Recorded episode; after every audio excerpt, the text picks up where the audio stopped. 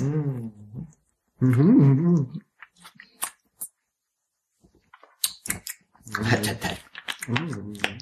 Stell dir vor, es wäre Bier. Und keiner geht hin.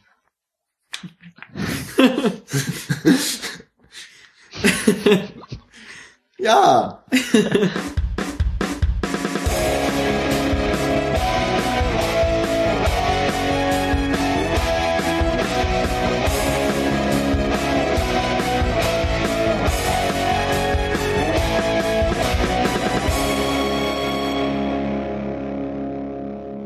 Hallo zusammen zur neuen und 27. Folge der Szene Couch. Wir sind heute wieder mal zu dritt und zwar ist der Daniel dabei. Einen wunderschönen guten Abend. Paul sitzt neben mir sogar. Das bin immer noch ich und immer noch hier und zu meiner Rechten der gute Jan. Uh, gut. Hallo. Ja, wir bleiben uns gerade treu. Wir haben angefangen mit einer Animationsrangliste, weil Animationsfilme so toll sind, ne, Paul? Animationsfilme sind super. Ähm, Im Vergleich zum letzten Podcast, wo ich ja bei einem Horrorfilm dabei war, wo ich nicht so viel dazu Völliges Neuland für dich. konnte. Ja, was, was nicht so mein Genre ist. Kommen wir jetzt zu einem Genre, was ich äh, guten Herzens als mein Genre bezeichnen kann. Guten Herzens. Guten Herzens. Reinen Gewissens auch? Reinen Gewissens auch, ja. Wir werden es mal sehen. Ja. Ja. Das klingt natürlich schon sehr gigantisch. Uh, diese, diese. Vorlage. Uh. Gut, ja, gigantisch. Wir reden, wie ihr bestimmt schon gelesen habt, heute über The Iron Giant oder der Gigant aus dem All. Der ironische Gigant sollte das ursprünglich, glaube ich, heißen. Ah. Ja. Paul, Haben die Übersetzer wieder Kacke gebaut. ja, Hätten sie dich Oh, mal engagieren wieder. sollen. Ja. Paul lehrt wieder für die Vollidioten Englisch. Ja. Das ist schön.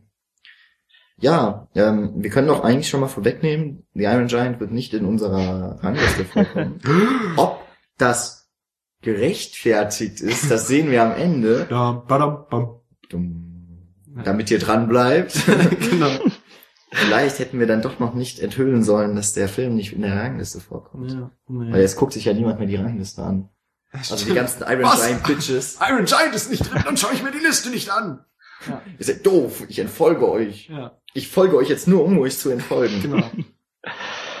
So von wegen, ne, you stay here, do not follow. Schönes Zitat. Egal. Kommt sogar aus dem Film. Ja, sonst hätte ich ja nicht Ja, Zitat. ich, gesagt. ich weiß.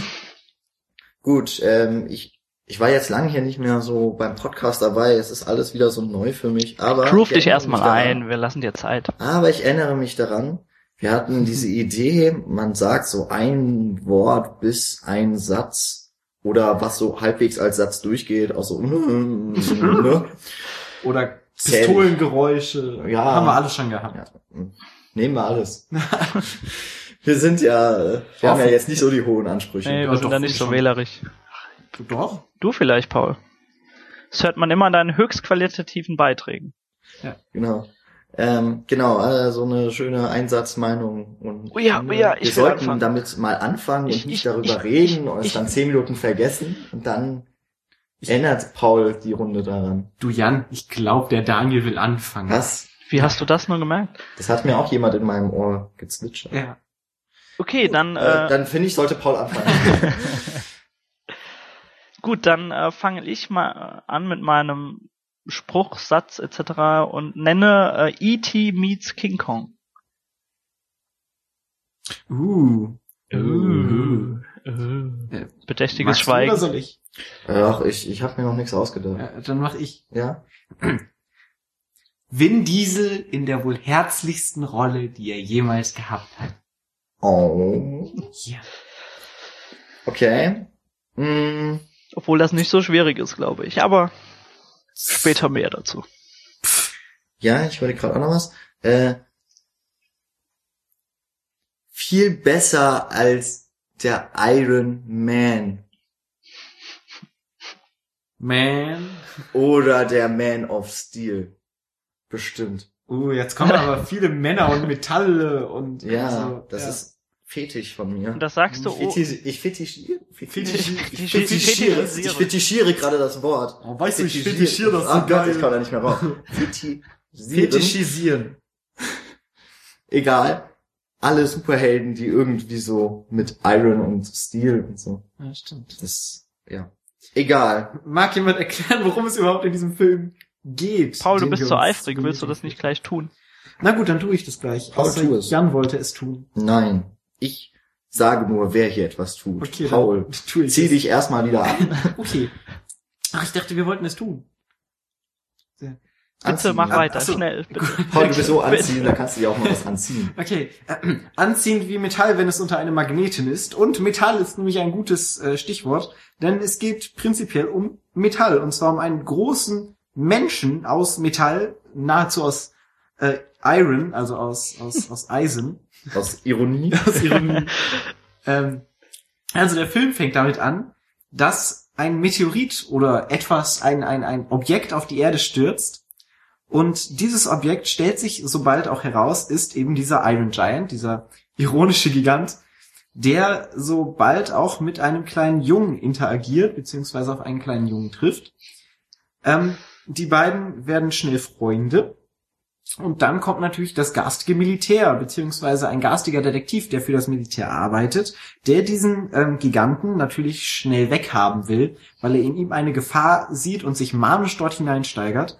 Und äh, dann besteht dieser ganze Film daraus, dass der Junge mit dem Giganten versucht, den Giganten geheim zu halten, während das Militär versucht, ihn zu entdecken, beziehungsweise dieser Kerl ihn ausfindig zu machen, um das Militär dann dazu zu überreden, den äh, Giganten zu eliminieren. Ja, ich glaube, das war die Handlung von dem Film, Paul. Gerne. Finde finde ich auch. Ich glaube, man hat so in der Mitte irgendwann mal von diesem elendig langen Satz ein bisschen den Fokus verloren, aber, aber du kamst wieder zurück zum Film. Das fand ich sehr gut. Das war eine Klammer quasi. Gerne, sehr gern. Eine Klammer um, um einen Satz von nichts und Ja. ganz viel. Es gibt nämlich auch mehrere noch Parteien, die da noch mit drin kommen. Also die Mutter von dem Jungen, dann gibt es noch Deine einen- Mutter. Nein, meine Mutter hat damit nicht so Ja. viel zu tun. Nee, die Stimme Und- von Jennifer Aniston ist viel schlimmer als Pauls Mutter. Boah. Wow. Wow. Wow. Also ich, hab weiß, dass als, als der Name Jennifer Aniston erschien, Jan und ich beide Oh gemacht haben. Oh, oh, oh. O-Ton. Oh, das war eine O-Ton. äh, genau, und äh, dann findet der Junge noch einen weiteren Freund, einen Künstlerfreund, Mhm. der sich dann auch auf die Seite des Jungen und, und des Giganten schlägt. Mhm. Genau. Ja. Und das war so eine grobe Story. Gut, damit wären stimmt. wir fertig heute mit ja, Schaltet auch das nächste Mal wieder ein. Wenn es wieder heißt. Cinecount. Gut. Ähm, erst überlege ich mal gerade, woran erinnere ich mich jetzt noch von euren Einsatzdingern? Also Vin Diesel ist ziemlich offensichtlich. Ja, genau, also der ironische Gigant wird nämlich von Vin Diesel gesprochen. Und gesprochen ist eigentlich schon zu viel, muss man da eigentlich sagen, ne? Aber er macht das sehr, also gut, man hört Vin Diesel jetzt nicht so wirklich raus, weil dieser Gigant natürlich auch sehr verzerrt ist, dieser riesige Roboter quasi. Äh, Die Stimme ist sehr verzerrt, aber ich finde, er macht das echt sehr gefühlvoll. Also man hätte nicht gedacht, dass solche warmen Wörter und solche kindlichen Wörter aus Vin Diesels Mund herauskommen. Ich würde mir So, gerne ein- solche warme Wörter wie not dead. genau. Ich würde mir gerne ein Making-of dazu anschauen und gucken, wie Vin Diesel das eingesprochen hat. Wahrscheinlich hat er die ganze Zeit geheult dabei. Oh ja, oh ja. Eine Zwiebel sich vor die Augen gehalten. Ach, das wäre schön. ja. Also ich fand auch, er hat das sehr schön gemacht, weil sonst, wenn, wenn ich mir so vorstelle, was er sonst so sagt, äh, are you afraid of the dark, Ja, dann, dann finde ich das immer eher so äh, fies ja und, und, und bedrohend und das das war der gar nicht jetzt Ja. so. Wobei- Obwohl ja so ein außerirdisches Wesen, so ein Roboter hat ja durchaus auch so eine bedrohliche Seite. Die in diesem Film ja auch ein bisschen herausgearbeitet Ja, aber wird. auch die Und- humanen Züge von ihm können wir ja auch gleich noch in der Besprechung so ein bisschen rausarbeiten, würde ich sagen. Natürlich. Aber es ist ein sehr ambivalenter Roboter. Das auf jeden Fall, ja. Oh ja. Äh, man kann ja grundsätzlich, wollt ihr noch irgendwas zur Synchro sagen? Ich weiß jetzt nicht.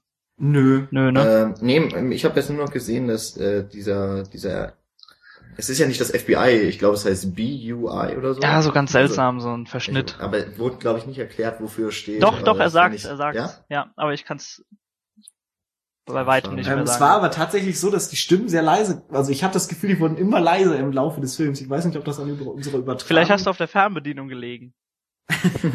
Das kann Oh, sein. sie reden, sie reden, leise. nee, äh, was mir noch, das äh, eben dieser, äh, der heißt Kent Mansley. Genau. Can't Das, Man's äh, der wird von Christopher McDonald gesprochen und äh, Ach, der ist das ja der mit dieser. Fastfood-Kette? Nein. Aber das, das ist auch der, der bei Requiem for a Dream diese äh, komische Serie, äh, Sendung macht. Ach ja, ich und das ist mir, als ich das dann gesehen habe, habe ich so gedacht, ja, ist so, äh, auch so ein verrückter Typ. das passt so auf jeden total Fall. manisch veranlagt. Äh, ja. Gut, aber nee, so, ansonsten zur Synchro kann ich jetzt nur so Ja. sagen, ist gut gemacht halt. Ja. Ja. Also ich habe die englische geguckt mit Paul. Ja, ich auch. Ähm, man kann vielleicht Auch ein paar Paul. einsteigende noch, Worte noch dazu sagen und äh, Ja. die Iron Giant ist, also natürlich, es kennen viele diesen Film, aber er ist wahrscheinlich so und trotz allem unter dem Radar vieler Animationsfreunde geflogen 1999. Kann, Ja. denke ich mal, kann man das so sagen. Und äh, wir befinden uns eben in einem Jahr, äh, in dem seit, sagen wir mal, 1995 fast jeder auf diese Computeranimation von Pixar abgefahren ist. Also spätestens nachdem Toy Story natürlich die Kinos erst einmal erobert hatte. Und da hat Ja. so ein Film natürlich schwierig. Und vielleicht Vor können wir da ein bisschen einsteigen auch. Äh, Vor Ja, allen Dingen, weil Iron Giant ja auch von keinem großen Zeichentrickstudio erstmal prinzipiell. Ja, Amerikaner- ja, doch, es Ja, ist doch. schon ein großes Studio. Also Warner hat halt, Ja, also das ist vielleicht erstmal das, was äh, am herausstechendsten ist. Das ist kein Film von Walt Disney. Genau. Ähm, die haben ja auch so am Ende des letzten Jahrtausends und Anfang hier der 2000er oder in der 2000er Dekade haben sie auch noch versucht, mit äh, herkömmlichen Zeichentrickfilmen im Kino zu punkten, sowas wie der Schatzplanet Ja, und Atlantis fallen mir da jetzt äh, gerade ein. genau. Und die sind ja relativ gefloppt. Das kam, wie du, wie Daniel gerade schon gesagt hat, äh, das kommt so ein bisschen halt daher, dass die Computeranimation das Neue war und Ja. irgendwie Das das, neue andere Hippe. so, Ja. ja. das andere hat's halt altmodisch aussehen lassen, obwohl, also ich kann beiden, beiden Strömungen des Animationsfilms viel ab. und das ist ja auch schön, Aber- weil, äh, ganz kurz, Paul, weil der Film verbindet ja, auch beides. Beide Animationsströmungen. Ja, das stimmt. Also äh, wir haben das meiste ist nach wie vor Zeichentrick und beispielsweise der Riesenroboter sind trotzdem Computer 3D-Computeranimationen. Mhm. Das wirkt auf den ersten Blick so ein bisschen seltsam, also ich habe echt 20, 30 Minuten gebraucht, bis ich warm geworden bin mit dem Ganzen. Aber ist trotzdem ganz rund am Ende, muss man sagen. Aber das ist ja auch wunderschön, oder? Der, äh, der Gigant aus dem All, der ja so ein Fremdkörper ist, Ja, ist ja. halt auch auf der Klar. Ebene. Und das Schöne ist ja, man muss sich selber dran gewöhnen, genauso wie, wie sich die Charaktere an diesen Giganten gewöhnen müssen. Aber du hast schon gesehen, dass sie äh, 1999, sie waren sich bewusst, dass das so die Schiene ist, die vorherrschen wird in der nächsten Zeit und sie haben versucht, das bisschen so in einen Pot zu packen. Ja, Paul, was, Ähm, du wolltest noch irgendwas ich- sagen, ne? Ich wollte sagen noch, dass es halt trotzdem, also ich finde, dass es auch halt abhängig vom Studio ist, weil halt Warner Brothers nicht so die Reputation hat wie ein Disney oder wie Das ein stimmt. Pixar dann hatte. Mhm. Also bei Disney war es, die haben dann auch noch mit Zeichentrickfilmen halt ihren Erfolg gehabt, weil es Disney war. Hm? So. Haben sie ja heute auch noch. Ja, genau. Und Wobei sie ja jetzt auch wieder von den Zeichentrick weggehen inzwischen, aber das ist eine andere Sch- Geschichte. Ähm, und das war halt so das Problem. Äh, Atlantis und, und äh, Schatzplanet waren auch von Warner Brothers, ne? Nee, die waren von Disney. Die waren, Die waren von Disney und äh, ich glaube, der Schatzplanet hat sogar auch diese, diese Mixtur aus 3D-Computeranimation und Zeichentrick Also ich verwendet. muss- Bin ich ich mir muss- aber jetzt nicht ich mehr muss- so sicher. Also ich musste nämlich vom Zeichenstil auch am ehesten an äh, Schatzplanet, äh, Atlantis, hier Titanae, Hm, genau. so in die Richtung ging das alles. Das Ja. war so die, die Zeit, in der dieses auch nicht so runde, also nicht dieses kindliche Disney-Schema mehr gegriffen hat, sondern wo es man vielleicht auch versucht hat, ein bisschen erwachsener die Zeichnung zu machen. Das war auch so der, genau, die Gegenströmung zu diesen Animationsfilmen. Ja. Wobei natürlich auch wieder so ein bisschen die, die Brücke zurückgeschlagen werden kann zu Disney beziehungsweise Pixar, also der Regisseur Brad Bird, von äh, Giant ist Ja. Brad Bird, der ähm, da eben noch äh, nicht bei also einem wirklich großen Na, es war sogar sein Regie-Filmdebüt, glaube ich. Ja, glaube auch. Ja, Aber er ist eben danach zu Pixar gegangen, hat äh, Incredibles und Ratatouille, glaube ich, Ja. als Regie und hat dafür auch zwei Oscars gewonnen. und, Und- ist dann in den Realfilmbereich gegangen. Ja, der Ja, neue also er hat ist mitgearbeitet Mission Impossible auf jeden Filmen. Fall. Ist auch Genau. von ihm. Mission Impossible Phantomprotokoll hat er nämlich Oder Ghost Protocol, wie du auch immer möchtest. Ja, ich weiß nie genau, welcher jetzt der richtige Ach, ist. Also ist welcher wieder so der ein, englische und welcher der deutsche ist wieder die Willkür der der, Auf der jeden Fall. Ähm, ich musste übrigens so vom Zeichenstil trotzdem sehr häufig an Disney denken. Gerade wenn man das erste Ah. Mal dieses kleine, dieses kleine Hafenstädtchen sieht, ist das irgendwie so mit so einem Kameraschwenk und dann sieht man äh, im Hintergrund so eine alleinstehende Farm, dort wo äh, der Junge mit seiner Mutter lebt.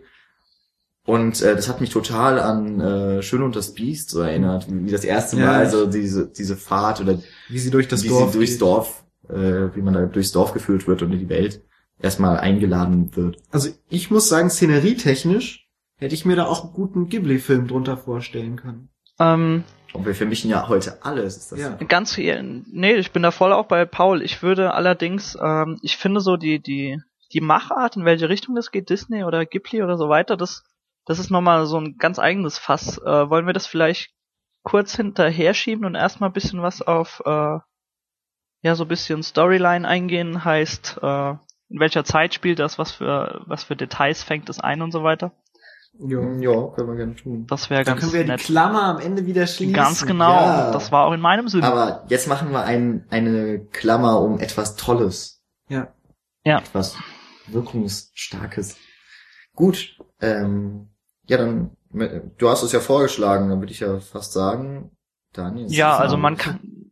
Ich weiß nicht, ob du es gesagt hast bei der Inhaltsangabe. Auf jeden Fall befinden wir uns, ich glaube, Ende der 58 oder so, Ende der 60er auf jeden Fall.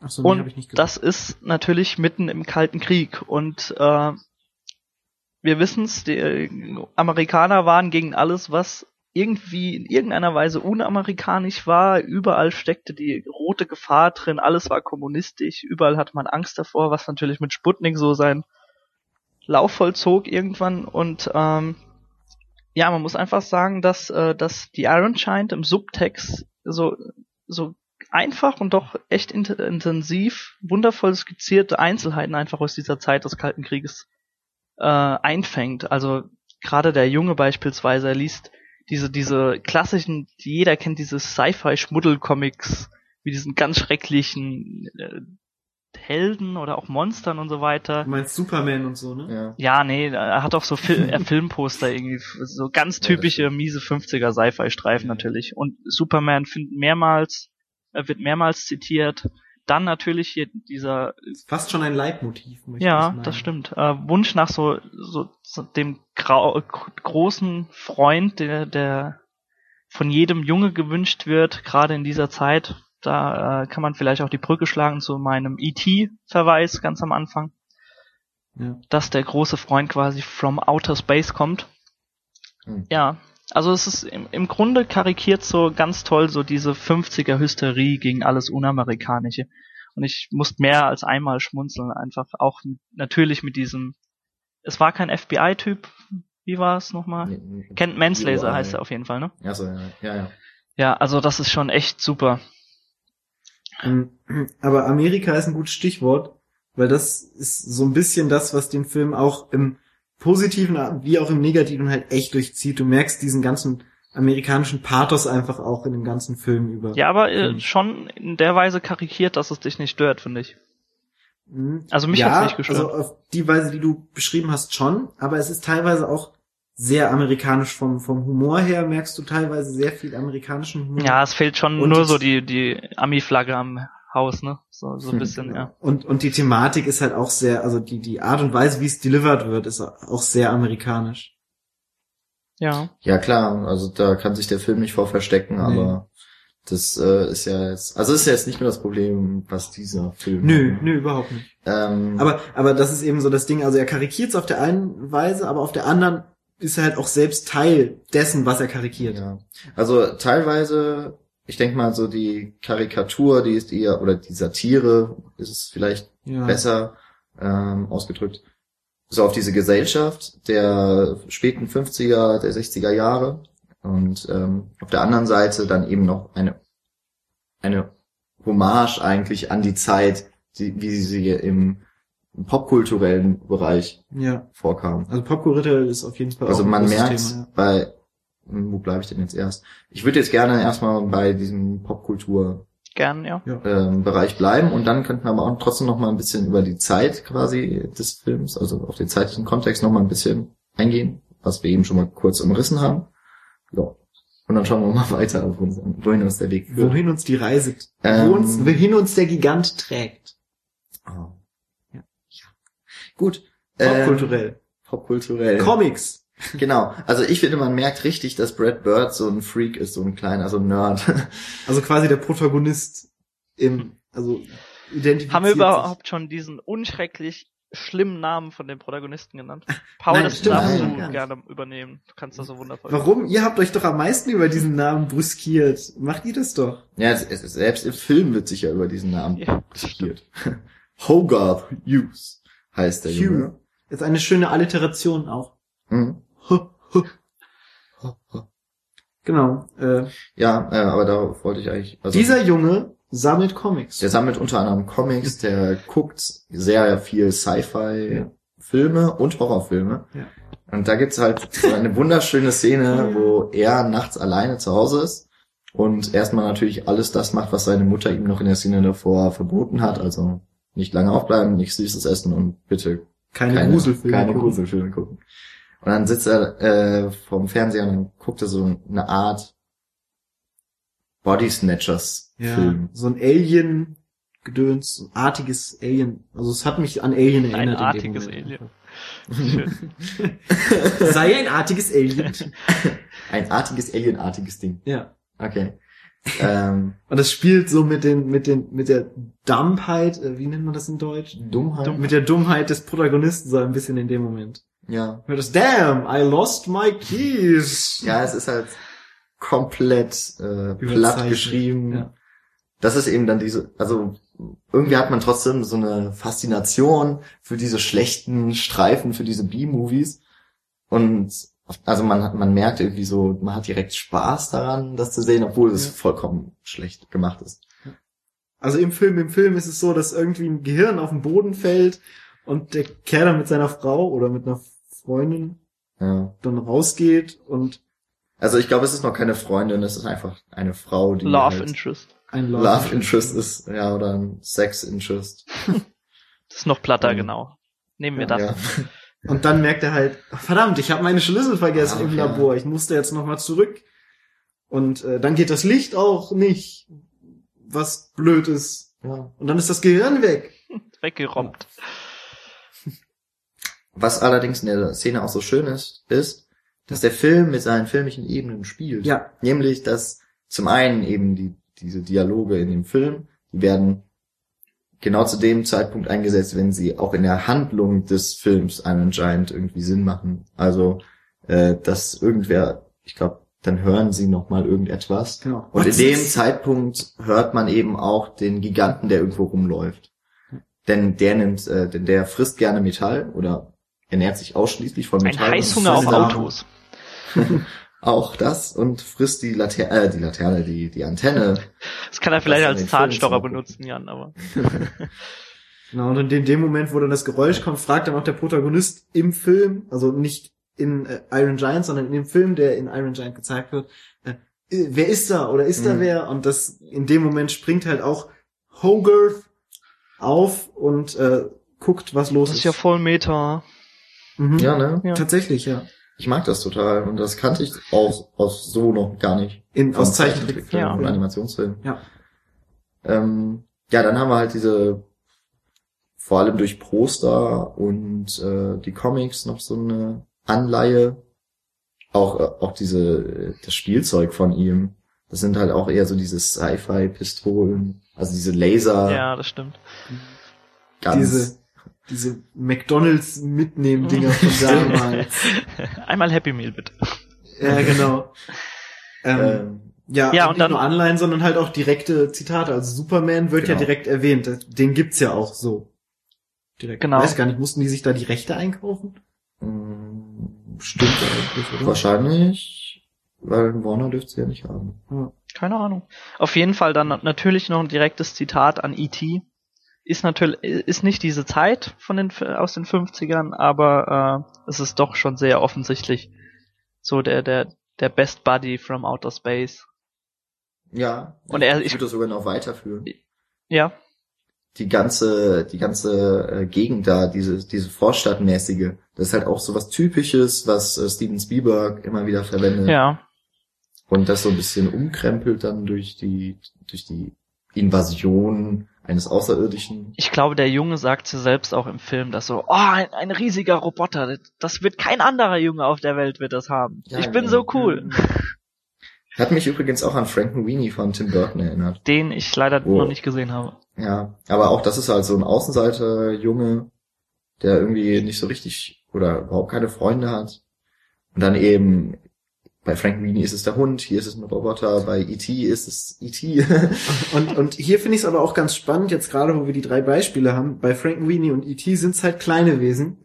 Und dadurch, dass es hier halt ein Gigant ist, wird das Ganze nochmal auf, auf eine ganz andere Ebene einfach gebracht, weil so ein Gigant an sich auch erstmal echt gefährlich ist im Vergleich zu so einem Alien, der vielleicht erstmal prinzipiell unscheinbar ist oder so, ein- so ein Zombiehund. Ähm, merkt man, also der, der Film spielt ja im späteren Teil auch mit dieser, mit dieser Gefährlichkeit, die dieser Roboter theoretisch noch ausstrahlen kann. ähm, da merkt, also eben dadurch, dass er so groß ist, geht halt auch eine gewisse Bedrohung. Ja, du, kannst das ja rein aus. äh, viel plakativer bezeichnen, dass, dass der Mensch einfach Angst hat vor allem, was er nicht kennt. Und wenn da dann Ja, so vor allem, was 30 einfach auch Meter größer ist als er. steht, ganz genau. ja, wenn, wenn er dich mit deinem, mit seinem kleinen C einfach mal zerdrücken kann, Ja. Dann äh, ist das natürlich schon mal so eine kleine Gefahr. Wobei sein kleiner C ist auch gleichzeitig sein großer C. Ja, ich glaube auch. ähm, aber natürlich, was nochmal das Ganze erschwert, jetzt bei kleinen Viechern, ja, die kann man halt mal irgendwo verstecken, was Eben. meistens natürlich nicht funktioniert. Das ist bei einem Giganten, der mit jedem Schritt, den er tut, ein kleines Erdbeben auslöst und äh, die, die Erdplatten in Bewegung versetzt. Und schon mal ganzes Sehen zum, zum Überlaufen bringt. Ja. ja. Ähm, da, da ist es halt auch nochmal etwas schwieriger. Allerdings wird da ja auch mitgespielt. Also es wird nicht so plakativ, so, oh mein Gott, ich muss ihn verstecken und das ist dieser Gigant, sondern das finde ich schön an diesem Film. Dieser Film ist unglaublich abwechslungsreich und er ist viel, also er macht viel aus seiner Grundprämisse. Er hat viele Ideen, er hat viele, viele verschiedene Facetten, die er dieser, diesem Szenario abgewinnen kann und wird nicht so schnell eintönig, wie das vielleicht andere Filme werden, die so ein verstecktes Monster-Ding werden. Also ich hatte am Anfang sehr schnell Angst und dann dachte ich, naja gut, jetzt hat er diesen Giganten, jetzt kommt die Mutter, jetzt glaubt ihm die Mutter das nicht. Und dann kam noch das Militär, dann dachte ich, na gut, dann wird es jetzt nur so ein Versteckspiel mit dem Militär, aber es macht einfach, also ich habe das Gefühl, dass es mehr da rausholt.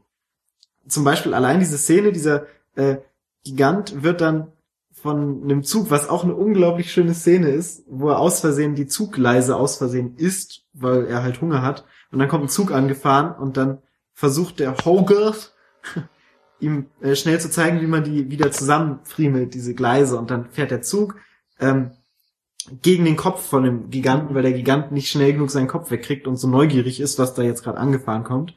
Und daraufhin zer zersplittert er so ein bisschen in seine Einzelteile. Unter anderem bleibt dann eine Hand zurück, die dann in dem Haus umherwandert, wie so ein kleiner Hund. Während dieser erste, dieser FBI, ich habe jetzt Kent Mansley. FBI, genau, Camp Mansley, ähm, als der dann da auftaucht bei ihm zu Hause und eben nach sich nach diesem Iron Giant erkundigt, streunt diese Hand eben durch das Haus und er versucht diese Hand zu verstecken und das ist eine unglaublich schöne Auch Szene. mit dem, mit dem Gedicht, äh, mit dem äh, Gebet, was er aufsagen soll beim Das Essen. Gebet, ja. Das ist super. Ja, genau. Ähm, kurz, Es ist auch so die klassische Szene eigentlich, diese, man versucht Ja. irgendwas anderes zu sagen und versucht das dann noch in den Kontext rein. Das könntest du auch gut, glaube ich. Aber es funktioniert halt einfach in diesem Moment. Äh, kurz nochmal zu dem Zug, nochmal rück- zurückzukommen, Ja. da habe ich noch einen kleinen Fun Fact, den ich mir angelesen habe vorhin, und zwar wurden diese zwei äh, Lokführer anscheinend äh, ja gezeichnet nach Vorbildern von zwei äh, Disney-Zeichnern und die haben denen auch dann die Stimmen verliehen. Also Mhm. die haben auch beide bei cool. an The Iron Shine mitgearbeitet, soweit ich weiß. Das ist ganz Sehr cool. lustig, ja. Ja, ich musste bei der Szene auch so ein bisschen an Super 8 denken. Ja, bei Super also, 8 der ja natürlich später kam und sich wahrscheinlich nicht auf Iron Giant bezieht in der Szene, wo ein Zug äh, entgleist, aber ich musste halt trotzdem vollkommen, also ich war da in der Szene irgendwie auch drin. Ja. Ähm, Super 8 Film von Gerade, er ist ja noch ein. Kind Abrams. und du hast ja dort nur Kinderschauspieler teilweise als Protagonist. Ja. Ja, aber, aber da fand ich es halt auch echt schön, wie dieser Hand auch Leben eingehaucht wurde. Also diese Hand war nicht nur ein Teil von dem Iron Giant, sondern diese Hand war in dem Moment ein eigenes äh, Subjekt quasi. Und das war einfach sehr schön, wie es dann im Bad ist und dann mit dem einen Finger die Klopapierrolle Ja, langsam abrollt. Typischen Dinge, die ein kleiner Hund macht. Ja, oder ein genau. kleines Kind. Also es verkörpert so ein Genau, bisschen mehr. Er macht ja auch da, einfach. den Fernseher an und guckt ein oder guckt so mit einem Finger quasi auf den Fernseher drauf. Ja. Ach, das ist sehr schön. Im Allgemeinen kann man echt sagen, dass das Design und Ja, diese Charakterisierung von Roboter echt gelungen ist. Also das, das macht auch den Film, das ist so das, was diesen Film im Zentrum einfach auszeichnet, dieser Roboter. Ich meine, der Film heißt The Iron Giant, da geht's halt auch um den Iron Giant, aber das funktioniert und das klappt richtig gut.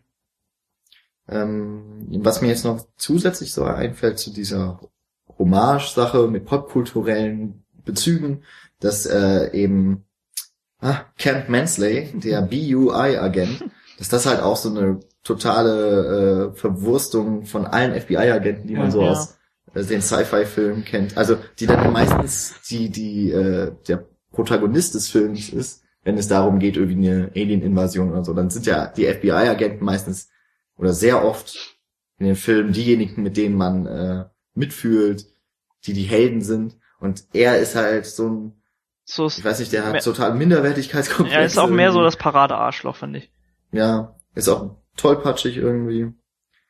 Und ähm, Fanatisch halt auch fanatisch, einfach. ja. Ja, der Ja, verkörpert so ein bisschen, äh, aber das können wir vielleicht auch nochmal besprechen, wenn wir zu, zu den historischen Kontext kommen. Äh, Ja, so weil würde ich jetzt sogar so über. Bevor wir dazu kommen, noch eine Ah. kurze Frage. Habt ihr das auch, also gerade wo wir gerade bei äh, Zitaten nochmal waren, habt ihr das auch so aufgefasst, als der er spielt ja irgendwann mit ihm und äh, auf dem Schrottplatz und lässt ihn so im Kreis im Auto rumwirbeln. Mhm. Und war das am Anfang allen Ernstes ein Zitat zu Star Wars? Zu Star Wars? Oh, das kann sein, ja. Ach so, wo er in dem, wo er in dem äh, Auto saß und dann so Stimmt, meinte, das Auto sieht wirklich so Ja. aus. das weiß ich nicht, das ist euer Metier, also ich bin jetzt, Äh, nee, Ich also weiß jetzt, es wo du sagst, auf jeden Fall. Wann ist äh, Star Wars ein, der, der wirklich, der Einser, wann ist der nochmal rausgekommen? Ach so, nein, ich würde das jetzt Nee, nicht nee, auf- auf keinen Fall, ich will nur, um's ja, zeitlich der ist aus einzuordnen. den 70ern. Ja, Also aber, das, das ist innerhalb Also der da meinst dran du denken. jetzt Star Wars Episode 1 ja, ja, der, ja, mit Nee, Binks. meinst. Der ist Nee, 99 rausgekommen. Nee, es geht ja um Star Wars 1977. Aber das mit, Also mit Star innerhalb- Wars, äh, mit dem, mit Jar Binks, das könnte auch sein, weil der Junge sagt am Anfang auch 3, 2, 1, alle Systeme laufen. Das, das ist haargenau die Zeile, die Anakin sagt. Kann sein. So gut kenne ich mich jetzt mit Episode 1. Ja, das ist ein bisschen traurig. Weil das ich eigentlich nicht jetzt sein erkenne, kann, weil beide 99 Ja, ja. rausgekommen Das sind. kann doch sein. Und so ein Drehbuch wird ja auch Ja. vorher geschrieben. Das stimmt natürlich. Na, Aber, war ähm, nur so ein. Ja. hab Also ich gedacht. würde jetzt erstmal so eine Star Wars Anspielung könnte ich mir vorstellen, weil ich glaube, Brad Bird auch ein großer Star Wars Fan Ja. ist. Also der alten Trilogie. Hm. Genau. Ja, nee, ist mir gar nicht aufgefallen, aber ist schön. Das ist euer Ding. Ich weiß nicht. Ich habe das nicht gesehen. Aber ist okay. Da- äh, historischer Kontext. Genau, da genau, können wir oder? vielleicht damit einsteigen, was ihr von diesen wunderbaren und genialen How to Survive Videos haltet, die im Fernsehen liefen. Die waren ja super. die waren, die waren, Ah, es war so gut. Die, Stimmt, die hatte ich schon fast wieder vergessen, ey. Nee, ich hatte auch eben voll dran denken müssen. Hat mich so ein bisschen auch an äh, den Unterricht in Donnie Darko erinnert, der so vollkommen klischeehaft und äh, so äh, weltfremd war. Ich muss da immer an diese ganzen Computerspiele de Fallout. denken. Ja, so. Fallout-Style, Bioshock oder äh, was haben wir noch? Ähm, ach Gott, was war das denn für ein Spiel? Auch im, wo es immer um Russland und Amerika geht, wo du meistens irgendeinen Russen oder irgendeinen Amerikaner spielst, der irgendeine verlassene, verlassene Fabrik oder so aufsucht, wo dann noch so alte Werbefilme sind. Die Mhm. dann alle so in so ein, so ein comichaften, kindergerechten Stil einfach abrutschen, was in dem Zusammenhang halt super Aber absurd wird. genau, und da wird es nochmal ja auf die Spitze Lächerlichkeit nicht zu überbieten. Also Ja. im Grunde ging es darum, dass ein Kind sich unter dem Tisch verstecken soll und die Atombombe. Unter dem, unter dem Pult in der genau, Schule, und die. Atombombe kann ihm dann nichts mehr an, anhaben. Genau. Und dann sieht man Fantastisch. schön, wie die Atombombe mit der Spitze auf dem Tisch landet, auf dem Pult landet, alles herum zerbombt wird. Nur dieser eine Tisch und, und so ein kleiner, ja, Pfeil, so, so ein kleiner. Ja, es ist halt so ein Kleine Pfeiler, der Plattform. quasi Genau. übrig bleibt. Ja, genau. Aber ist natürlich äh, schön, weil der Film ja dann auch nochmal darauf zurückkommt.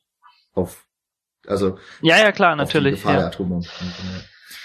Ähm, ja, nee, fand ich auch super. Also ich ich wüsste gerne mal, wie so diese, diese Filme wirklich waren, so in den 60ern. Und äh, das ist halt auch so ein Ding, wo du denkst, okay, das ist nicht nur ein Kinderfilm, sondern das kannst du auch echt gut als als Erwachsener rezipieren. Weil gerade dieses Ja. Atombomben-Ding, Und da gehe ich später nochmal drauf ein, wenn ich. das ja. verstehst du als Kind halt auch nicht so, Doch, glaube ich. na, sagen wir später. Okay. Gut, äh, historischer Kontext ansonsten, ja, wir hatten es schon angesprochen, es ist so kalter Krieg. Bekommt man erst im ersten Moment eigentlich gar nicht so mit. Auch ich finde, jetzt so von der vom Setting her und habe ich gar keine so richtige Einordnung gehabt. Also es wird einem nicht in die Fresse gedrückt. Nö. Ähm, dann kommt es halt relativ schnell, wenn eben der Gigant dann da ist und vor allem der ähm, BOI-Agent kennt, Mansley, so, Ja. äh, dass, dass der eben auch selber schon so davon spricht, äh, die, dieser Roboter, von, von wem ist der gemacht? Von den Chinesen, von den Koreanern ja, und Mhm. äh, den Russen. Dass eben da schon mal diese Angst auf jeden Fall angedeutet wird und das ist wahrscheinlich auch so etwas, was eher dann für die Erwachsenen oder älteren Generationen der Zuschauerschaft. Klar, aber Thema ich, ich finde das trotzdem eingängig für Kinder. Also es, ich finde, es funktioniert trotzdem. Also ich, klar, man kann man kann das jetzt weit spinnen. Ich habe gerade schon mal den Namen Joey McCarthy erwähnt. Also äh, ich glaube, das war ein, wenn ich mich jetzt nicht irre, ein US-Senator, äh, auf den das so am besten zugeschnitten ist, glaube ich, dieser Kent Mansley. Also der total paranoid war, was das alles anging mit, mit der roten Gefahr und schon teilweise im eigenen Senat den Menschen vorgeworfen hat, dass sie einen kommunistischen Hintergrund haben und ja. Also es ist teilweise echt schon ersch erschreckend, wie, wie dämlich er sich verhält, gerade im Bezug jetzt auch auf das Ende des Films dann am Ende. Mhm. Ja. Wobei, also was, was ich auf jeden Fall sagen muss, als äh, Kind, oder ich hätte da wahrscheinlich als Kind halt überhaupt nicht kapiert, dass das alles so eine Satire ist. Also ich hätte nicht diesen doppelten Boden quasi Ja. hinter dem Militär und äh, dieser großen Geschichte um, um, der, um den Roboter, den hätte ich, hätte ich glaube ich als Kind nicht verstanden. Das ist wirklich eher so etwas, das, das ist halt auch drin und es ist kindgerecht gemacht, Ja. aber äh, wie es halt guten Filme hinbekommen, die auf viele Generationen abgestimmt sind, dass, äh, dass auch die Erwachsenen und die Älteren darunter irgendwas oder da irgendwas sehen. Also da würde ich gerne mal einhaken und zwar ich ich musste mehrmals im Film an so Dinge denken wie äh, wie beispielsweise Wally getan hat oder Up. Also auch was auch mein größter Pluspunkt am Film ist, das ist ganz klar, dass das Erwachsene so meiner Meinung nach auf so einer anderen Ebene behandelt wird als Wall bei Wally oder Up. Also dort haben wir ja teilweise, gerade wenn wir jetzt auf den Anfang schauen, wie, wie bei oben oder so, haben wir echt Szenen, die so an ihrer Komplexität gemessen wirklich nur von Erwachsenen verstanden werden können. Ich weiß nicht, wie ihr das seht. Aber Du meinst jetzt bei oben. zum Beispiel, ja. Also kind, klar, Kindern bleibt dann natürlich noch dieser bebildert, bildhafte Mehrwert. Natürlich. Aber gerade an Ab sieht man, äh, dass das ganz deutlich nicht über die komplette Länge dann durchführbar ist. Also er bricht ja dann selbst mit dem Konzept und ist dann wieder mehr Kinderfilm als alles andere. Mhm. Aber das am Anfang gerade, ich finde, das funktioniert hier ganz anders. Also das, ich finde, Ironshine funktioniert da mit allen Anspielungen auf, auch auf die rote Gefahr erstaunlich einfach und irgendwie zielgerichteter. Also es ist zugänglicher für Kinder, finde ich. Ja, aber es ist, es ist äh, trotzdem so, dass du halt diesen doppelten Boden hast. Dass Natürlich, du als Kind zwar das, das wahrnimmst und denkst, ja, das ist jetzt so, aber du siehst halt den Background nicht. Und den siehst du als Erwachsener und dadurch gibt's dem nochmal einen Mehrwert. Also die Doppelkodierung, die, die Jan gerade Ja. angesprochen hat, die ist schon da. Ähm, dass es natürlich sehr gut funktioniert und dass dieser ganze Film auch für Kinder in keiner Minute langweilig wird, weil sie nichts verstehen. Das ist, denke ich, da stimme ich dir zu. Ja, ich, ich finde eben, dass sie, sie haben das da fast noch besser hinbekommen als beispielsweise bei oben oder Wally. Aber das ist jetzt auch Mhm. nur meine Meinung. Wobei ich sagen würde, dass Iron Giant jetzt mit zu, okay, äh, zumindest von den amerikanischen äh, Animationsfilmen mit zu den am kinderuntauglichsten gehört, was ich bisher gesehen habe. Na, wenn du es jetzt Kann vielleicht auch da- an kann Disney vielleicht auch dazu- Natürlich. Ja, aber auch Disney hat schon mal fiese Sachen in ihren Filmen gehabt. Aber ähm, ich glaube, was was halt so krass ist an Iron Giant, ist, dass bis auf diese, dass eben bis auf den außerirdischen Giganten da, dass es alles ziemlich realistisch ist. Ja, Ja, das ist halt Fall. kein, also äh, bei äh, Disney ist es halt im, ja, also das, das Vorzeige-Ding von Disney sind halt die Märchenverfilmungen. Und das hat, halt alles was Fantastisches, so ein bisschen Weltfremdes, aber ist ja trotzdem im Kern eine, meine, Märchen sind ja auch eigentlich Geschichten für Erwachsene gewesen, nicht für Kinder. Das merkt man dann auch noch. Aber es ist eben doch ein bisschen distanzierter als jetzt zum Beispiel Iron Giant, der gerade mit so einem Aufgebot von dem Militär, das fand ich dann doch schon krass so für einen Kinderfilm. Und eben diesbezüglich erinnert mich der Gigant aus dem All nämlich auch mehr an eben Titanae, Tita äh, Titanic hätte ich jetzt fast gesagt, Atlantis und so. Äh, Schatzplanet habe ich jetzt selber noch nicht gesehen, aber die sind auch mehr immer so ein bisschen, auch dieses Militär und diese Waffengewalt wird, glaube ich, in Schatzplanet und äh, Schatzplanet in Atlantis und Titanae mehr im Vordergrund, als jetzt eben bei, bei den Disney-Filmen oder so. Ich finde aber, also man muss schon noch distanzieren, also oder äh, unterscheiden auf jeden Fall, dass äh, Nee, klar, ich will die jetzt auch nicht auf eine, Ja, über einen Kamm scheren. und aber gerade gerade am Ende es wird ja ist klar Waffengewalt spielt eine Rolle gerade auch wegen dem äh, historischen Kontext aber es trotzdem wird am Ende natürlich die Fahne der Freundschaft und sonst was was über allem schwebt hochgehalten und Ja, natürlich, auch es ist halt ein Kinderfilm. natürlich Also klar. immer noch. Ähm, was ich gerade noch sagen will, wo wir gerade bei, bei Hart und Realität sind, äh, was ich diesem Film auch wieder zugute halte, was ich heutzutage schmerzlich in den Kinderfilmen immer vermisse, ist der Umgang mit dem Tod. Dass das auch wieder, also meiner Meinung nach hier sehr klar kommuniziert wird, was der Tod ist, dass vor dem Wort Sterben und Tod nicht zurückgeschreckt wird, was ich heutzutage das Gefühl habe, immer mehr passiert. Also ich kenne das jetzt aus Animes, dass das teilweise echt in der deutschen Synchronisation, wenn irgendjemand im Japanischen sagt, warum hast du mich nicht getötet, wird im deutschen Original inzwischen, also in, in der deutschen Synchronisation inzwischen gesagt, warum hast du mich nicht besiegt? So.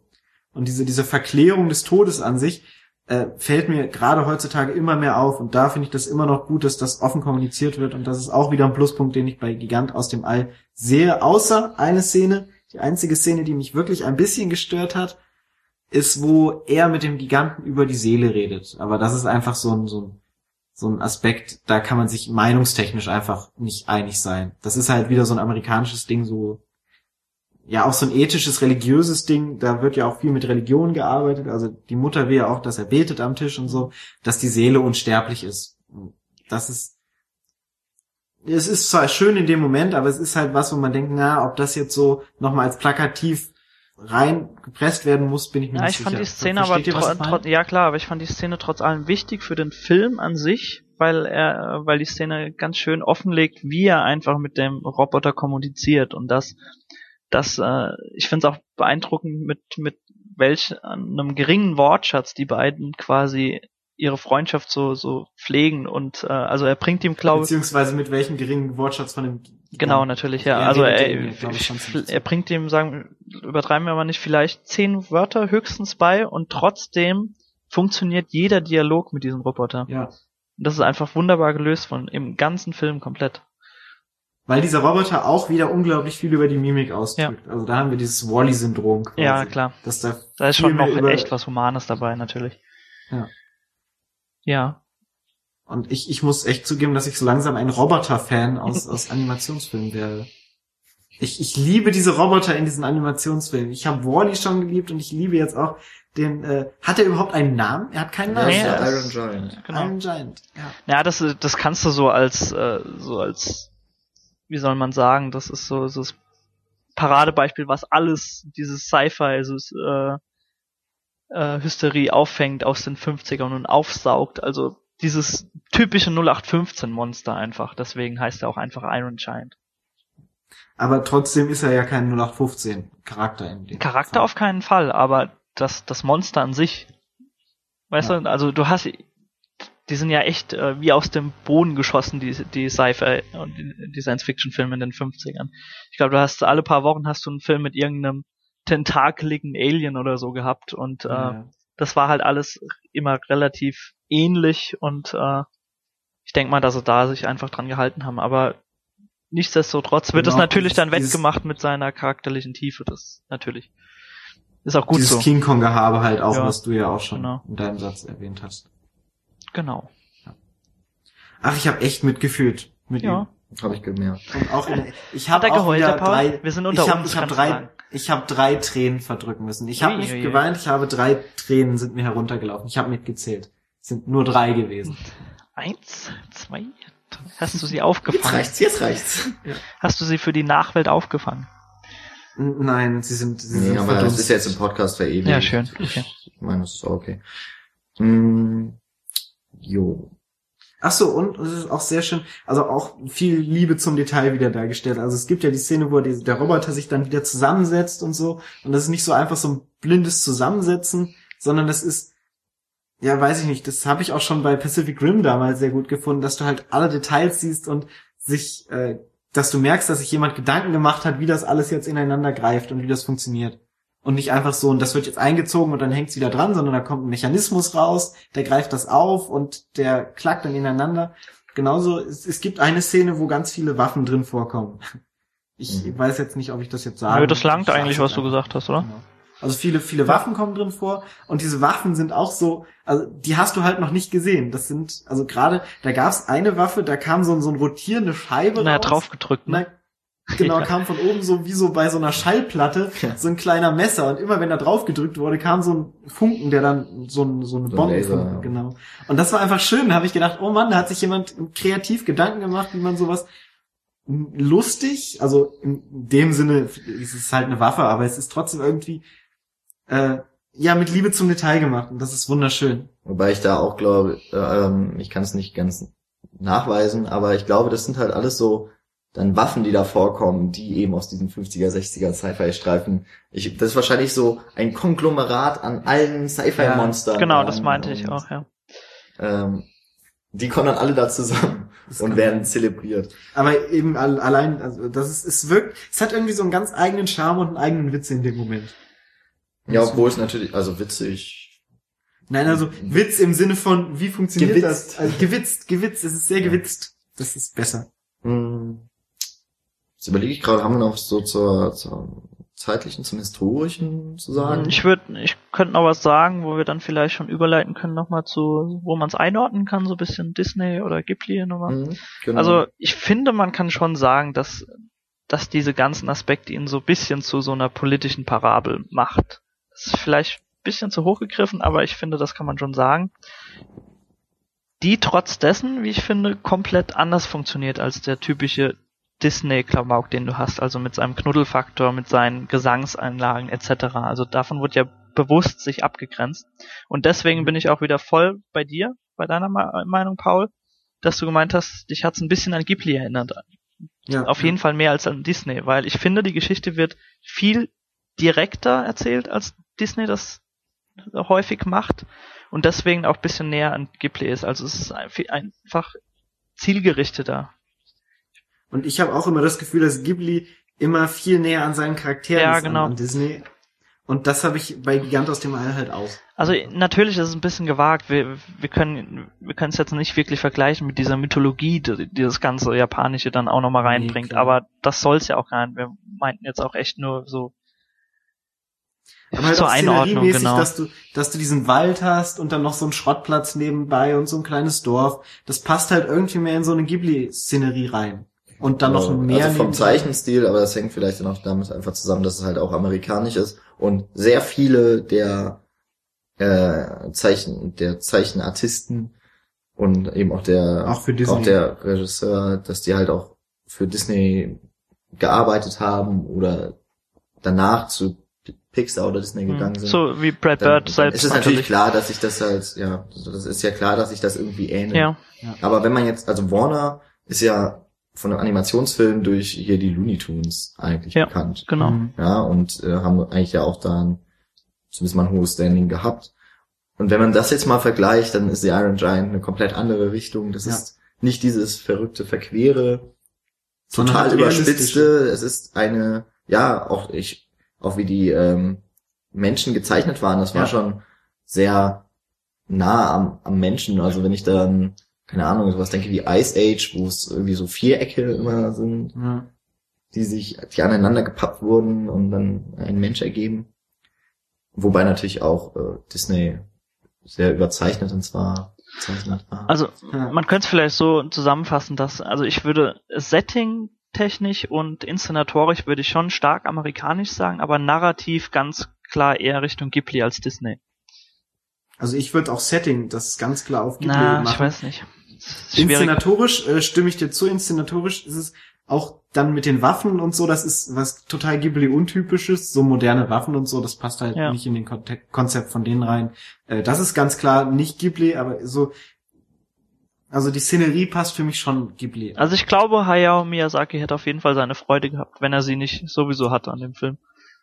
Er Liegt, hat wahrscheinlich gegrinst. liegt vielleicht bei mir auch einfach daran, dass, dass mich dieser Gigant aus dem All an eine übermäßig große Version an die äh, ganzen Roboter beziehungsweise Steingolems, die bei das wandelnde, nicht das wandelnde Schloss, bei Schloss im Himmel, ähm, gibt's ja auch diesen einen Steingiganten. Ja, diese Wächter allgemein auch, ne? Genau. Da erinnert's mich so ein bisschen dran. Vielleicht kommt deshalb bei mir auch so ein bisschen mehr die Ghibli-Brücke nochmal rüber. Ja, bei Ghibli kann ich auch nicht so viel mitreden. Ja, Ja, du kennst zumindest nicht den so Zeichenstil, zentral. so ein bisschen die Mythologie, da, Ja, das stimmt. daher schwingt einfach.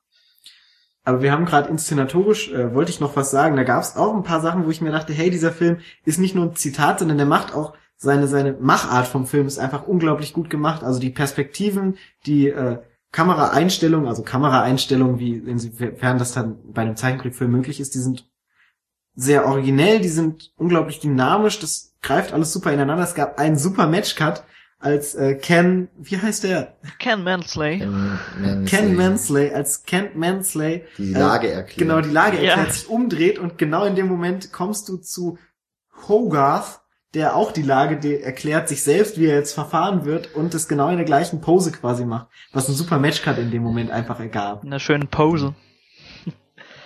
Und das, das waren halt so Sachen, wo ich dachte, hey, der Film ist auch filmisch einfach super. Äh, Ja, gut gemacht. also ich finde auch, er macht sich echt Gedanken. Also er, er spielt auch teilweise mit Ellipsen, wenn, wenn der gute Ken Mansley äh, einschläft und äh, Ja. der Junge quasi in der Nacht alles äh, seinen Plan vollführt und so weiter, was man da nicht mitbekommt.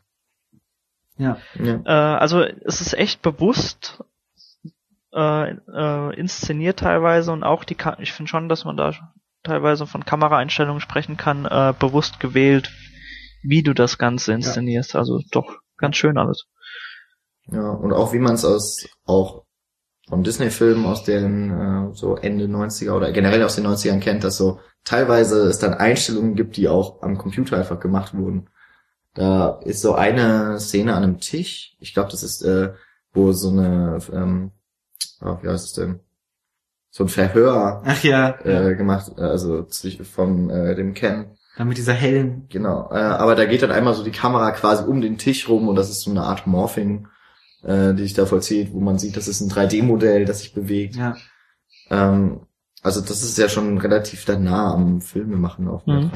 Also am, am Filmen an sich. Du hast allgemein sehr viele Morphings, wenn, wenn er einschläft oder so und er dann direkt ich fand das Ja. super, wie er dieses, ähm, was bekommt er denn dafür ab? Äh, irgendein Narkotikum oder so. Chloroform, ja, irgendwie genau, sowas. Chloroform und wie er dann in sein Bett Genau, in einer Oh, das Bewegung. so Das das war- super, super schön gemacht. ja, das stimmt. Oder eben auch die, was mir auch so gefällt, die Tapete, die er in seinem Zimmer hat, die Ja. eben an so Sputnik eben Ja. erinnert. Oder eben an die Sterne und man hat halt auch oft den Blick einfach zum Himmel, was halt einfach auch mit eben, da kommt halt der Gigant her. Die ja dann auch immer so in einem schönen, äh, in so einer schönen Blende, äh, die letzte Szene mit die letzte Szene ist auch, wo du erstmal wieder nur die Tapete siehst und dann von oben auf ihn im Bett herabguckst. Mhm, Das ist einfach schön gemacht, ja, auf jeden Fall. Schön. Dann, äh, kommen wir doch eigentlich schon so dazu, wie wir den Film Fun? fanden. Man hat's ja fast gar nicht herausgehört, glaube ich. Ja, also Ja, mir also hat er ich nicht hab- so gefallen. Also ich habe aber auch noch so ein paar Kritikpunkte. Ja, dann Bring also, es gerne an. Ähm, ich fand bis, keine Ahnung, so zehn Minuten vor Schluss fand ich den Film unglaublich höhepunktarm. Also irgendwie hatte die Handlung, die eigentlich so auf den Spannungsverlauf immer so angedeutet hat, die, die hat für mich nie so richtig einen Fahrt aufgenommen, dann außer bis zum Ende, wo es dann im Grunde so zu einem Kampf dann wirklich kommt, Militär gegen den Giganten, wo ich immer so gedacht habe, hä, kommt da jetzt mal so eine richtige Spitze oder nicht? Weil selbst die Szene, wo dann äh, der Ken kurz davor ist, den Giganten zu entdecken, ist das irgendwie so, ich weiß nicht, vielleicht habe ich dann sind meine Sehgewohnheiten auch schon zu weit, dass, als dass ich mich dann auch du wirklich, Hollywood wirklich äh, da, beeinflusst. na, als ob ich dann auch so mitfiebern würde, oh, oh, er, er wird ihn gleich finden oder so. Und da war mir schon klar, ja, die, dass der jetzt sich einen Plan ausdenkt, ist ja klar. Und dass das irgendwie Also ich habe das gar nicht so aufgefasst. Für mich war das die ganze Zeit so ein einfach frischer, kurzweiliger Kinderfilm. Genau. Und deswegen fand ich das gar nicht irgendwie höhepunktarm oder ist mir das, Das- irgendwie gar nicht bewusst geworden. Also auch natürlich nicht Ding- gestört hat. Das Ding, was ich halt sehe, ist, dass da gar nicht so auf diese Spannung hingearbeitet wird, sondern mehr mit Witz an die ganze Sache rangekommen wird. Also wieder die Szene, wo er die Hand versucht zu verstecken, was ja auch prinzipiell schon mal eine höhepunktartige Szene ist, weil es da zum Ja, klar, ersten Aufeinandertreffen kommt. Da wird viel mit Witz gemacht, dann wie der Gigant dann da sitzt als Kunstwerk, auch mit viel Witz. Und ich weiß nicht, da musste ich jetzt auch wieder vielleicht an diese Ghibli-Sachen denken, weil Ghibli ja auch meistens sehr höhepunktarm äh, Dafür aber sehr in die Länge gestreckt teilweise.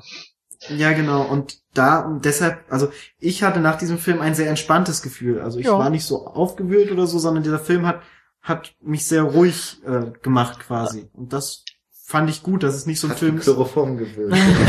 Nee, aber dass es halt so ein, so ein Film ist, der entspannt und nicht so ein Film ist, der aufwühlt. Das Ja. finde ich sehr schön. Und da, das ist vielleicht diese Höhepunktarmheit, die du dann siehst.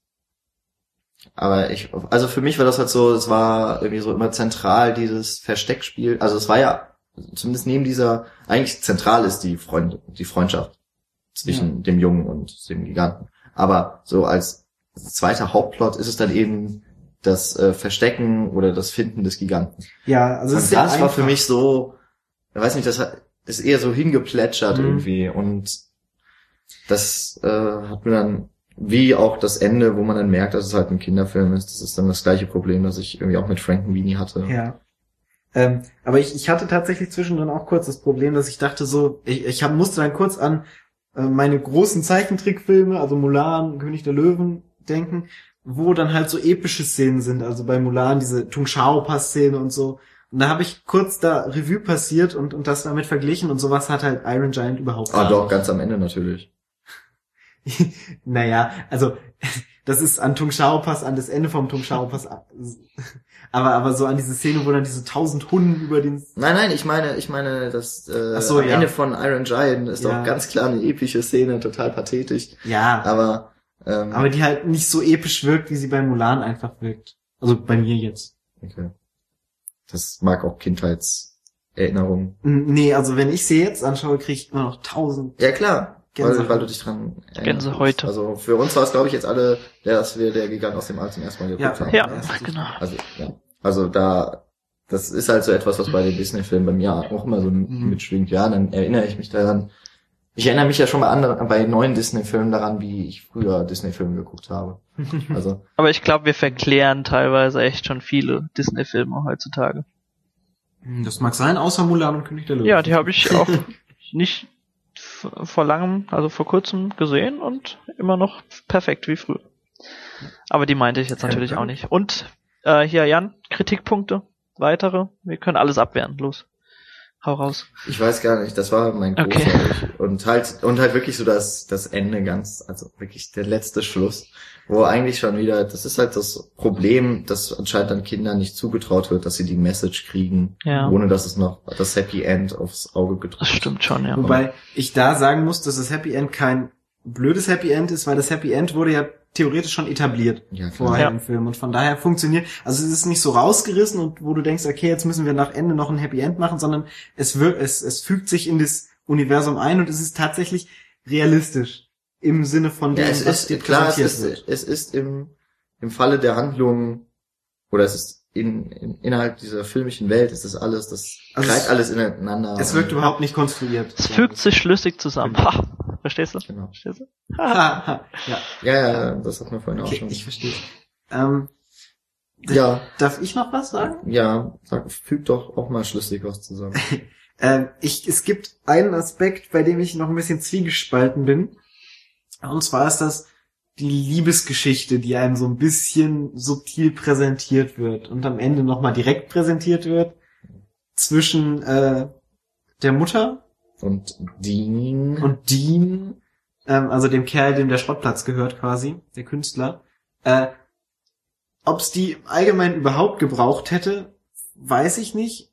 sie haben sie reingemacht, was schon wieder für diese amerikanische Filmart einfach steht, dass man so eine Liebesgeschichte braucht, aber dafür haben sie sie ganz gut eingefügt. Sie wirkt nicht wie ein Fremdkörper, sondern sie wirkt, wirkt, wirkt ganz nett und wie gesagt, sie wird einem nicht so in die Fresse gedrückt, sondern Ja, die nimmt so kleinen Raum ein. Genau, sie nimmt halt echt super klein. Es gibt keine Szenen, die diese, ähm, die sie präsentieren explizit, sondern es wird nebenbei immer noch gezeigt, so und jetzt passiert das im Hintergrund noch mit den beiden.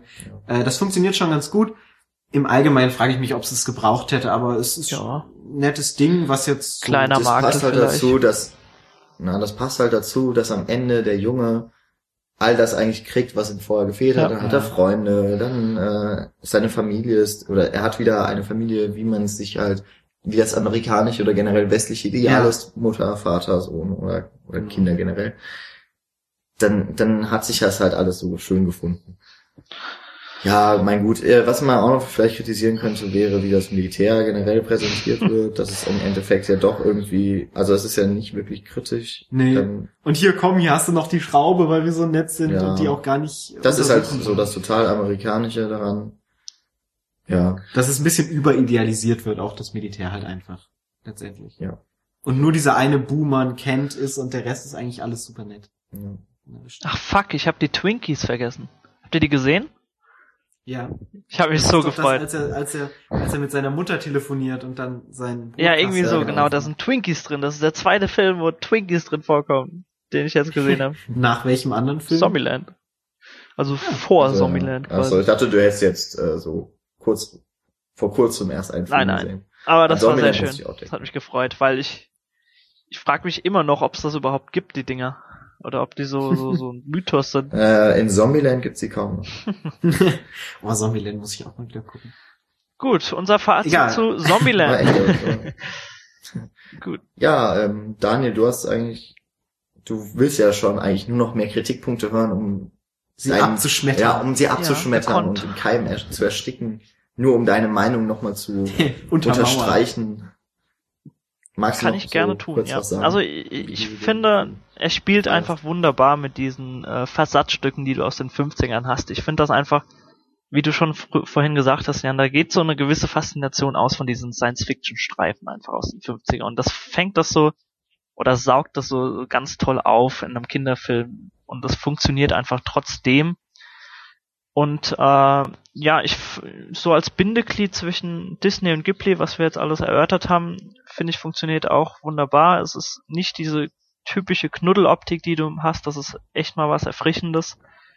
Und äh, der größte Verfechter von Pixar bin ich sowieso nicht, nach wie vor. Und deswegen fand ich das so als Bindeglied von beidem etwas, fand ich das einfach äh, super kurzweilig und äh, hat mir echt Spaß gemacht abends, den einfach mal zu schauen. Also definitiv eine Empfehlung wert. Und vielleicht im Nachhinein auch eigentlich einen Platz in der Ja, Liste. das ärgert mich auch. Das stimmt. Ja. Aber man kann ja nicht alles gesehen haben, ne? Aber ganz ehrlich, dafür alle, die jetzt meinen, oh, Iron Giant nicht in eurer Liste, ihr Schweine, dafür hat er eine extra Bemerkung hier in einem einzigen, cooler. einzelnen Podcast Ja, bekommen, stimmt. was jetzt mal viel geiler ist für ähm, den Film. sollen wir jetzt auch noch ein Fazit machen? Ja, oder? Oder Oh. wolltest du jetzt nur deine Kritiken als Fazit sehen? Schau, sag mal was, Paul. Ja, also ich äh, muss sagen, tatsächlich, als ich aus dem, also dieser Film hat Alleinstellungscharakter, was, was wenige Filme haben, weil eben, wie wir haben es gerade schon zu Genüge erklärt, er ist nicht Disney, er ist nicht Ghibli, er hat so ein bisschen von beidem was mitgenommen, er hat aber seinen eigenen Charme, indem er das halt beides vermischt und das finde ich äh, ihm hoch anzurechnen, muss man ihm hoch anrechnen. Es ist ein Film, wo ich wieder merke, dass ich Zeichentrick und Animationsfilme unglaublich liebe, für eben ihre Machart, für ihren Witz, für alles, was sie so verkörpern, für die Persönlichkeit, die den Charakteren, in dem Fall Vin Diesel im Körper von dem Iron Giant äh, eingehaucht wird. Äh, da könnte ich mich immer wieder in, in Rage reden, äh, was ich da alles so toll finde. Ich fand ihn am Anfang nett, aber so im Laufe des Gesprächs, das wir gerade hatten, muss ich sagen, dass mir auffällt, wie gut ich den Film eigentlich finde Paul, und das wie ist wenig das ich an ihm tollste Kompliment, auszusetzen was habe. du machen kannst. An uns selbst. Ja, also ich möchte diesen Film meinen Kindern zeigen. Also es ist, also das ist ein Film, also ich habe keine jetzt für, für aber das ist ein Film, wo ich denke, den könnte ich unbedenklich meinen Kindern zeigen und würde viel Spaß damit haben. Und deine Kinder, Meine Kinder das auch. waren die Kommunisten damals. Schaut. Die bösen roten Männer. Nee, aber das ist so ein, so ein Film, der in meine Liste Ja, doch, zeige ich meinen Kindern aufgenommen wird. Jan, du auch noch ein paar Worte oder war's das eigentlich schon, was du vorhin gemeint hast? Ach ja, also Oder ganz- haben wir auch alles schon ich, genannt? Ich habe zwar, ich habe zwar auch Kritikpunkte an dem Film und die habe ich auch zum Teil geäußert. Ich fand äh, es war ein sehr unterhaltsamer, kurzweiliger Film. Er ist auch wirklich kurz mit seinen 80, paar 80 Minuten. Ähm, er ist wirklich schön detailliert gezeichnet. Auch die Animationen, die sind zwar schon was gealtert, aber hat immer noch seinen Charme. Und ähm, ja, kann man sich sehr gut angucken. Hat äh, macht Spaß heute und wahrscheinlich damals auch schon. Und ähm, ich glaube auch gerade für die Älteren unter uns und vor allem die, die älter sind als wir, die haben auch ihren Spaß an dem Film. Vielleicht gerade auch, wenn man halt so Sci-Fi, Monster-affin ist, dann äh, glaube ich, hat man noch, erkennt man auch noch mehr Anspielungen, als wir Ja, das jetzt vielleicht auch den haben. frühen Filmen von Spielberg einfach ein bisschen zugeneigt ist. Das bin ich auch. Genau. Und ja, das fand ich gut. War schön, den Film zu gucken. Ja. Und zu Schönes. Filmdebüt Ja, ich auch bin froh, dass wir uns von Brad Bird. Ja. Das stimmt. Ich bin auch froh, dass wir uns diesen Film tatsächlich angenommen haben, was ja auch mehr so eine äh, machen wir einfach mal Entscheidung war. Genau. Das sagt man doch nicht, ist ja Paul. nichts, ist ja Hinter mal den nichts Kulissen. ganz Aktuelles. Aber das kommt auch bald wieder, was Aktuelles. Genau. Ich freue mich, ich freue mich auf Pferdegeschichten. Gut. Dann Dann würde ich sagen, genau, äh, lassen wir den Giganten los. Die Freundschaft, die wird anhalten. Auch zwischen uns Lass ihn in den eventuell. Himmel fliegen. Echt mal. Guckt in den Himmel, schaut euch die Sterne an. Und vielleicht kommt ein kleiner, großer, metallischer Freund. Freund Und frisst euer Auto. hinab und frisst euer Auto. Das fände ich so geil. Ja, Das war's, oder? Verabschieden wir uns. Also macht's gut. genau. Bis demnächst.